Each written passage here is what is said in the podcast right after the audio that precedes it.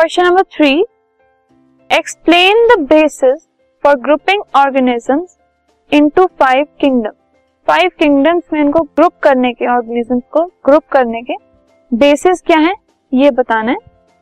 So the basis for grouping organisms into five kingdoms are first cell structure complexity जो पहला, जो grouping का basis है, वो है सेल स्ट्रक्चर कॉम्प्लेक्सिटी मतलब किस टाइप का सेल का स्ट्रक्चर है ऑर्गेनिज्म का?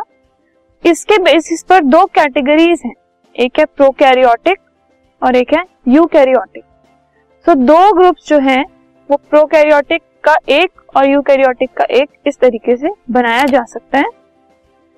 प्रेजेंस और absence of cell wall is another important characteristic ये भी एक इंपॉर्टेंट कैरेक्टरिस्टिक है कि जो सेल वॉल है वो प्रेजेंट है वो या वो एब्सेंट है। Next is type of organism किस टाइप के ऑर्गेनिज्म है? मल्टी हो सकते हैं वो, या यूनिसेलुलर हो सकते हैं।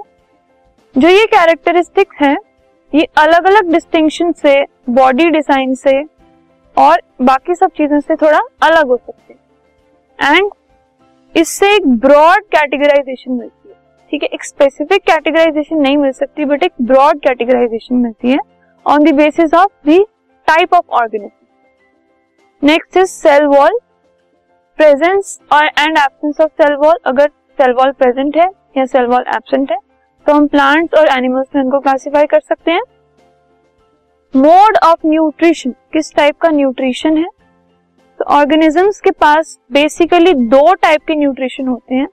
ऑटोट्रोफिक वो, जो कि अपना फ़ूड खुद से मैन्युफैक्चर करते हैं.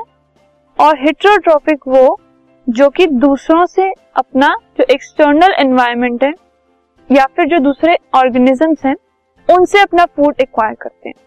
सो so, ये चार जो बेसिस हैं ये चार कैटेगरीज हैं जिनके ऊपर बेस्ड हम क्लासिफिकेशन को कैरी आउट करते हैं into kingdom